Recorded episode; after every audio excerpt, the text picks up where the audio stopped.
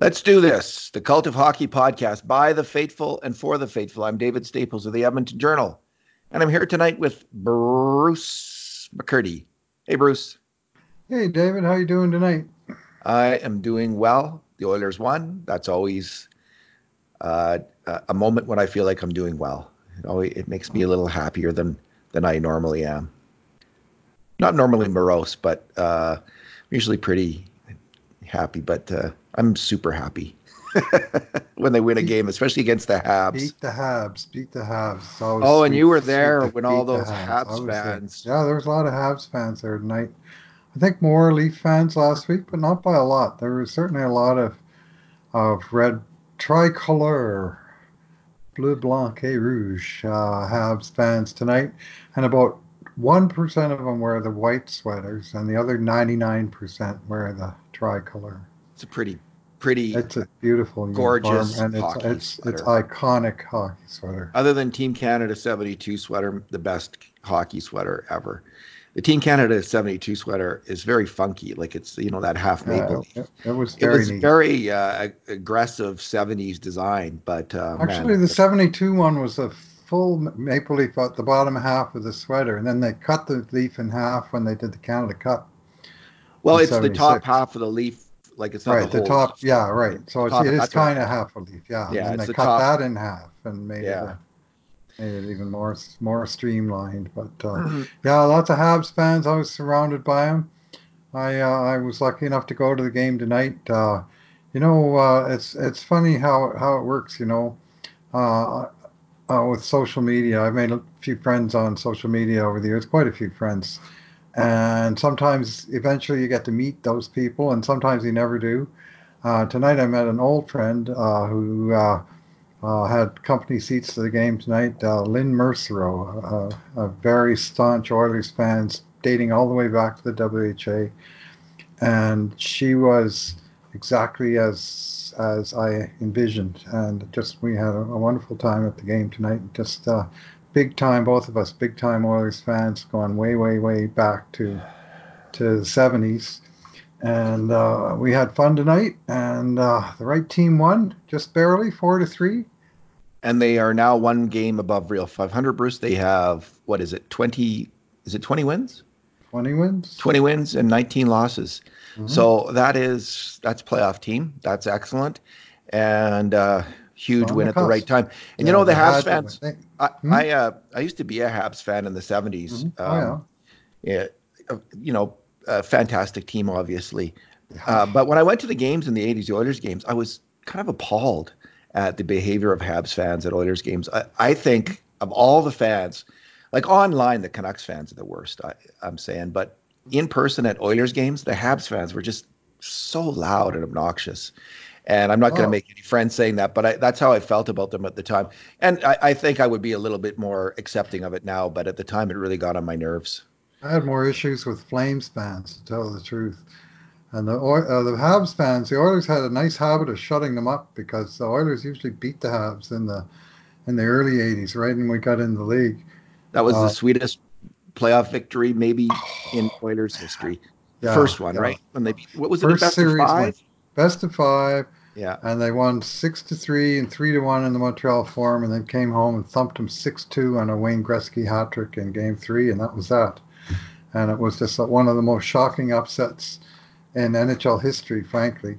Uh, it was almost like what happened to Tampa Bay last year. Not quite because Montreal wasn't that dominant a team, but they they uh, uh, they did win the Vezina Trophy that year by 17 goals. Like they were a very very sound defensive club, and Edmonton took them apart with speed and skill. It was uh, just unforgettable.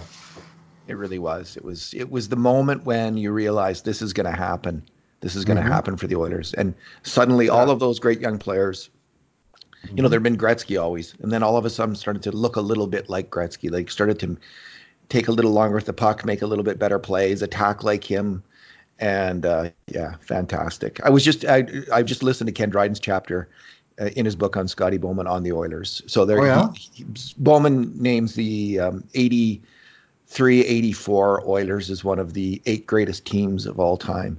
And and and, and Dryden was quite effusive in his praise of the Oilers, and it actually kind of brought a tear to my Yeah. eye. he retired. he retired just in time, Ken Dryden. I mean, we never saw him play because he packed it in after that fourth Cup win in 1979. Him yeah. and Jacques Lemaire, and of course Scotty Bowman himself moved on to Buffalo after that. So the Habs team, even the one that played the first game here ever 40, 40 years ago this month, December of 1979, uh, they were the defending four-time Stanley Cup champions, but they were down a couple of courts, and the Oilers took them out five to three in the very first meeting, and that was a sweet, sweet game too, especially for Dave Lumley, the yeah. former Hab who scored twice. It's interesting. They, players would um, retire early, like Dryden and Lemaire. They were both, I think, in their early 30s, and Nyrop yeah, was 26 yeah. when he retired. And uh, now the money is so fantastic. The money is just so overwhelmingly good. You don't really, I can't remember. Maybe that's happened, but you don't really see that guys retired. Now they're doing everything they can to earn that extra five to ten million dollars a year for players of that stature. And they, but then it was then it was really really good money, but mm-hmm. it was like you know four times the average guy's salary, not you know whatever it is now, fifty to hundred times or what. Uh, you know I haven't worked well, out the math. Lemaire, Lemaire didn't he go to Switzerland? Like he didn't fully yeah. retire, but he just went to Europe and he kind of yeah, kind of kind of cashed in his chips and semi-retired and kept playing hockey in the Swiss league at you know, less travel, fewer games, uh, nicer scenery, less pressure.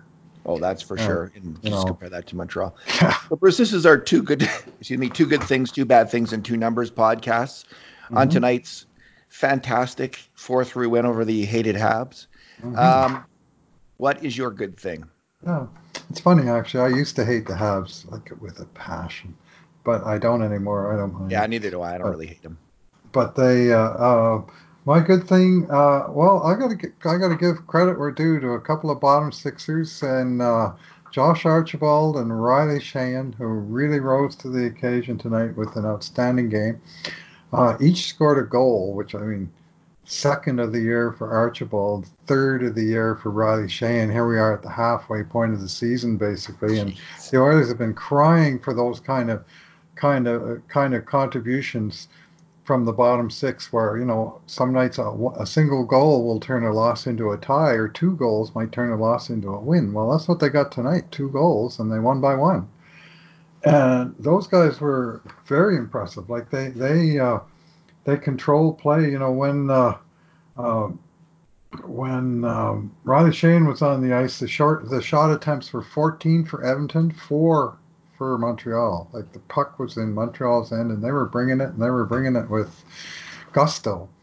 And uh, um, Archibald scored the uh, scored the uh, two nothing goal on a, on a deflection, and it was off of extended pressure where um, uh, Joakim Nygard made two good plays. One he to did. one one to uh, establish the original possession, the original scoring chance, and then he made kind of a diving play to chip the puck free just when it looked like Montreal was going to clear it, and it went to Ethan Bear, and he made a nifty shot pass that uh, Archibald uh, tipped home. And then the game winner in the uh, third period, just a few seconds after an apparent goal was waved off, because in fact it wasn't a goal, it hit the crossbar. Poor Ryan Nugent Hopkins still can't buy one and it was still three to three. And my friend Lynn said, "Don't worry, they're going to get one right away. They're going to get that one back." And boom, it was in the net. And uh, it was a, a, nifty two-on-one give and go with uh, and Archibald. Second night in a row, they've scored Sheahan on from Archibald and nobody else on a you know a two-man effort, uh, two-on-one. Last night was short-handed, and the goals were different, but it was the same central characters and uh, just a huge goal that put the Oilers ahead, and just you know they were able to hang on from there in uh, uh, an intense but mainly scrappy uh, closeout of the game that didn't seem to feature a lot of great chances for Montreal, but many many nervous moments for Oil fans. Tons of nervous moments, accentuated with Markus Granlund missed the open net. What is it with Oilers and open nets? I wanted Koskinen missed the open net too. Darn it! Yeah, Koskinen. What's he doing? How the hell that would have been that. That, that almost hit net, man. it almost hit a groove and went in. Um, you know, I, I really like Nygard on that line, and I think he adds a lot that Jujhar Khaira doesn't add. I think that line is too slow when Khaira's out there, and I've been saying that from the start, and I'm I'm holding to it. And Nygard um, drew two penalties He, um, as you say, he was largely responsible for that first goal, that diving play to push the puck over to Bear. That was a hell of a pass from Bear, though. He's yep. he um Nygard, I think, has shown at this point he's not close to being ready to playing in the top six. I think that's a fair assessment at this point. He didn't do much with McDavid. He seemed nervous. He didn't make plays. He didn't contribute much. He seemed like a third wheel who was falling off the vehicle.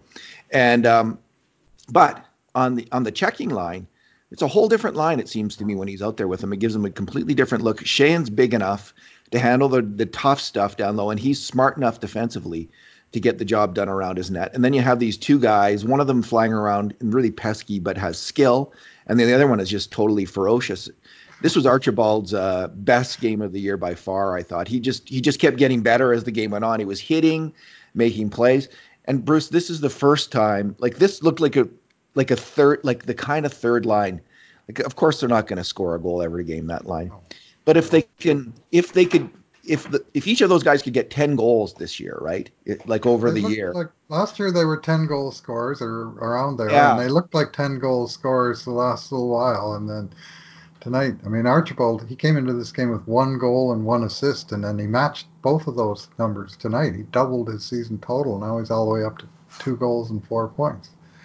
Yeah, it's not going to take a lot for him to get to 20 points, right? Like then that's kind of the goal, 10 goals, 10 assists, you know, 20, yeah, 25 points and and hold your own defensively. So they generally have held their own defensively.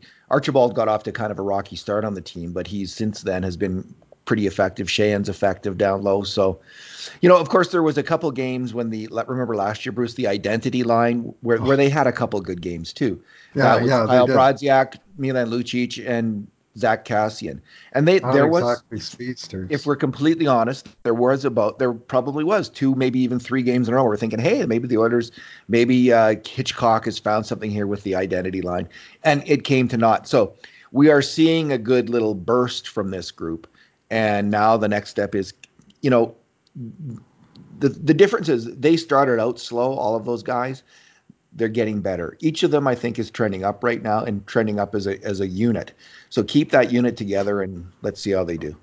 I've been referring to them as the limit the damage line because their main function has been to play tough minutes, start in their own zone a lot, play against some pretty tough opposition, and just try and hold the you know because they, they they've been not much of a threat to score. So just getting out of a game 0-0 is how they helped the, the team. Well, tonight they did much more than that and uh, and good on them. They look good in the process. You know, it was Josh Josh Archibald who also had five hits in this game, who um, uh, made the final defensive play to clear the puck away, and that was the second time this week that Josh Archibald was the guy making the last defensive play to defend a one-goal lead at the buzzer. So for what that's worth. So my good thing, Bruce, is Koskinen, and I know that he didn't, he wasn't called upon to be superb, and he did let in three goals tonight. Mm-hmm. Uh, nonetheless, Bruce, he made the first big save early in the game. First grade A chance. Jeff Petry uh, comes in there, slot shot, and Koskinen stops it. And then he, then he stopped another one right away. Le- got a shot off, shorthanded, stopped both of them. This is this has been become such an issue with the Oilers. That kind of shot going in that just for them, just for him doing that alone, and then he was uh, he didn't the Oilers had eight grade A chances to seven for the Habs, so there wasn't a lot of traffic either way. It was a pretty tight checking game in its own way. Um, but uh, Koskinen had lots of busy work. There was lots of kind of hard outside outside shots that could could turn into trouble, but none of them did because he put the rebounds or he sucked in the puck or he gloved it or he stopped it or um, and it wasn't like there was no luck. Like wasn't like the, the he gave up a big re- rebound into the slot and it just didn't fall to a Montreal player. Generally speaking, his puck management and his game management was really strong.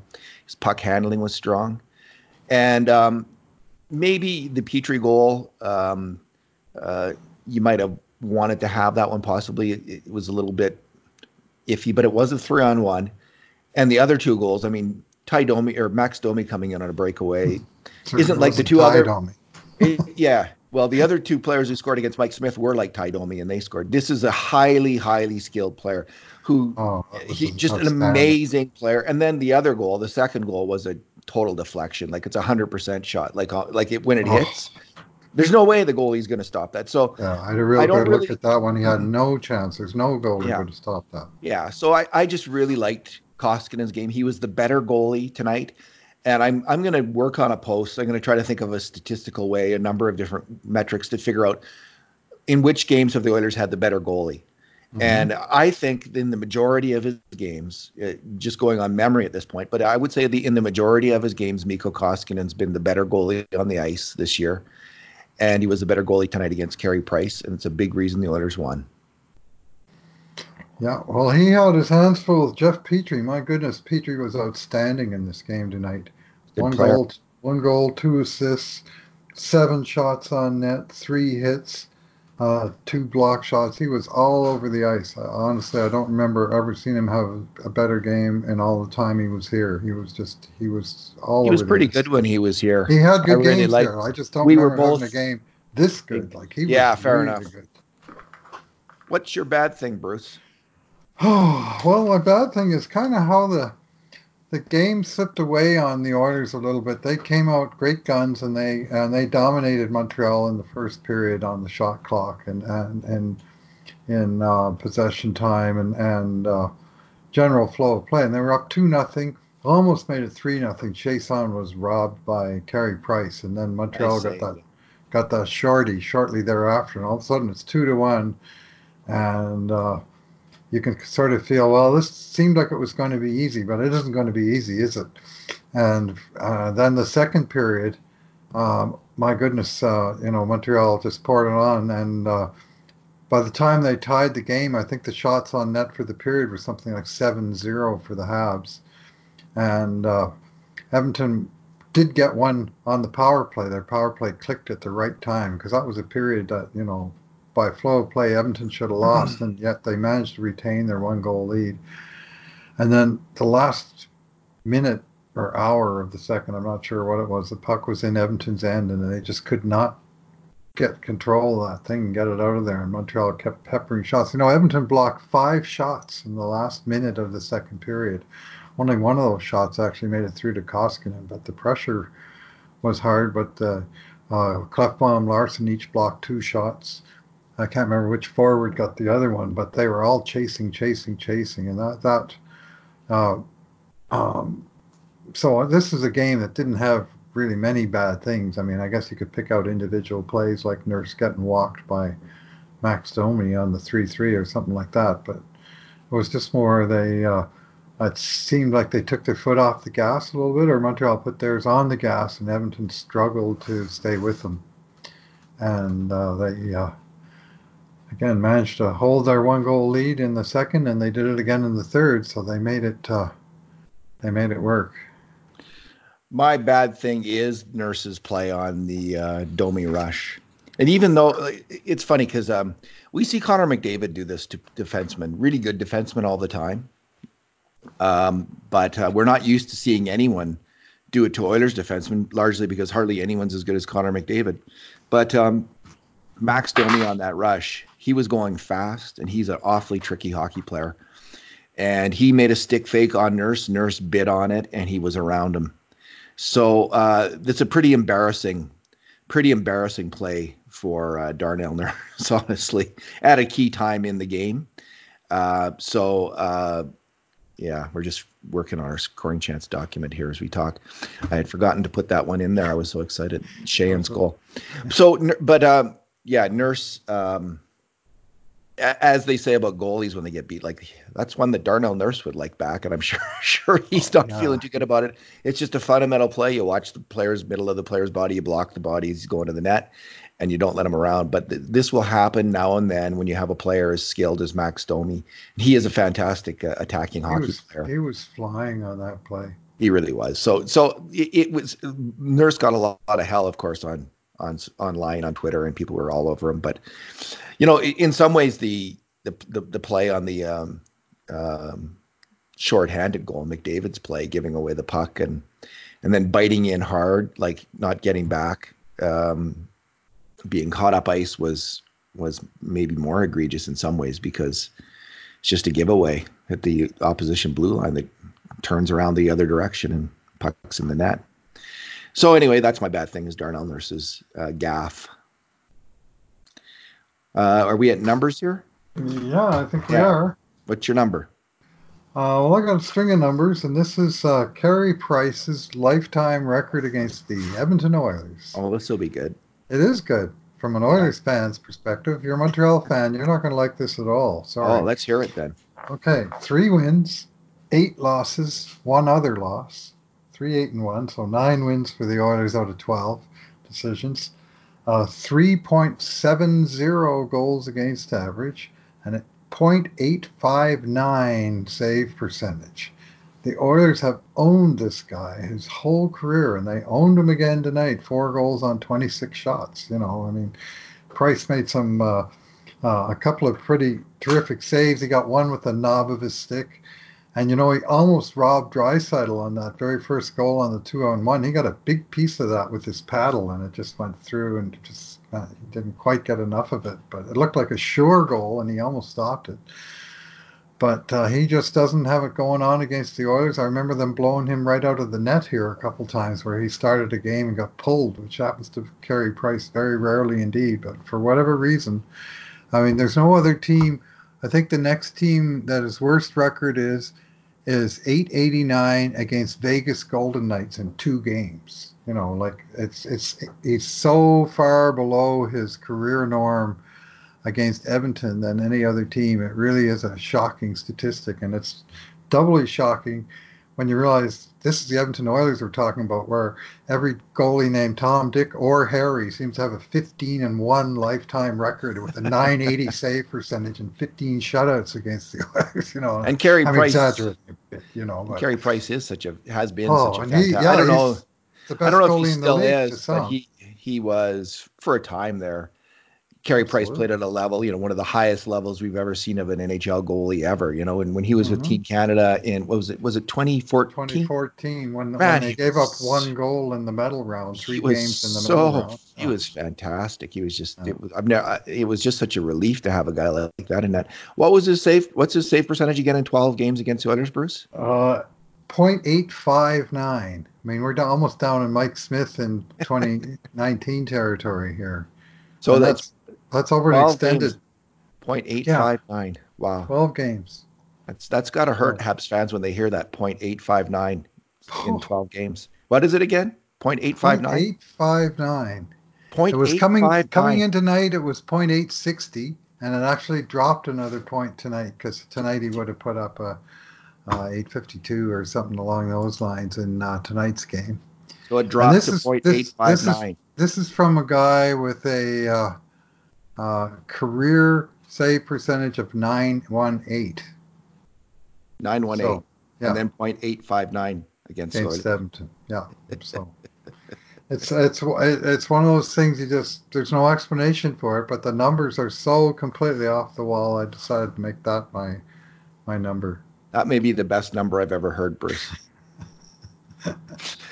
and I won't say it again because I've done that joke too many times. I, All li- I like I like and admire Carey Price, but I don't mind seeing any goalie on another team get lit up by the Oilers. You know, too Yeah, bad, Carey. not at all. Go Who make who- up for it by beating the Flames like you Is did there the any night. any goalie in particular you'd like to have see with a similar? Maybe Jonathan Quick Mike Smith? Mike, well, he's with the Oilers. Yeah, no, Uh, he yeah, used to Mike Smith. own. He used to own Yeah. the Oilers. Like he was like fifteen and one at one Ed point Belfour. against the Oilers. Yeah, Ed Belfour. Okay. Um, I think I, I think Ed Belfour had fifty wins against the Oilers between regular season and playoffs. Fifty. Okay, my uh my number is nine and three. It's Riley Sheahan's face-off numbers tonight. And usually I don't focus too much on face-offs because it, it is, I think, an overrated aspect of the game. But it is until it isn't. And um, when it isn't, it is in the last minute of the game. And they sent Shan out there last minute, 52 seconds left, to take the key face-off, and he won it. And um, he he, you know, he. I don't know what his percentage is this year. I'm not exactly didn't look that up, but. Um, that's a key moment in the game to win that face-off. Uh, and good for him for winning it. Good for him. For, that was part of probably their success tonight in um, outshooting the Habs and outchancing the Habs when they're on the ice. So good for Riley Sheahan. Um, face-offs are also really important on the penalty kill, and I think he's historically been pretty good at that. And again, I don't have his numbers handy this year for either of those things, but um, he's uh, he. Those were that was a huge win. Good for him. Yeah, I'll quibble with one one thing he said. They, they didn't send him out. Uh, he had to stay out because that was the Ah, time that Koskinen iced the puck, and it just went over the so goal line. So the lines, the refs came right to the bench and said, "All those guys that are trying to get off to the bench, you all got to come back out." So that's so why that's why. Granlund and um, That's why it was kind of an odd combination. Yeah. Granlund and Russell were out there. I was thinking, why is Granlund and Russell out there with with uh? I couldn't figure that out. So that was why. Okay, there you go. Alrighty, Bruce. I think uh, I think we're done. We just got to right. post this because All the game grades are up already. Archibald got a nine, Shane got an eight, Wow. Wow. and uh, usually grinders don't get marks like that. But usually No. grinders don't have games like that. So No, that's right. Usually the grinders, when they do everything right, they got about a seven. The range for me is smaller for grinders because they don't have, you know, the the big, big scoring output type games. But uh, uh, those guys did score big goals, and they really did not do anything to criticize. There was no reason to dock them any points. They well, dominated it. possession. They Yeah. dominated the face-off circle. They, they those two guys did the job on the one penalty kill. Edmonton stayed out of the box most of the game, but. Uh, they uh, they the, the that was the second penalty kill unit that gave up the goal late in the power play, Yeah. and they just uh, they did damage at even strength. And man, what a relief it is to get some of that kind of action from uh, down the lineup. Yeah, the Oilers did get that for a while there. There was a stretch in early uh, uh, November where they were getting a goal a game from the, the bottom line Yeah. groups. They need that again. So maybe we'll get that against Vancouver on Monday night. Bruce, thanks for talking tonight. All right, thanks for listening, everyone. And in the meantime and in between times, this has been another edition of the Cult of Hockey podcast.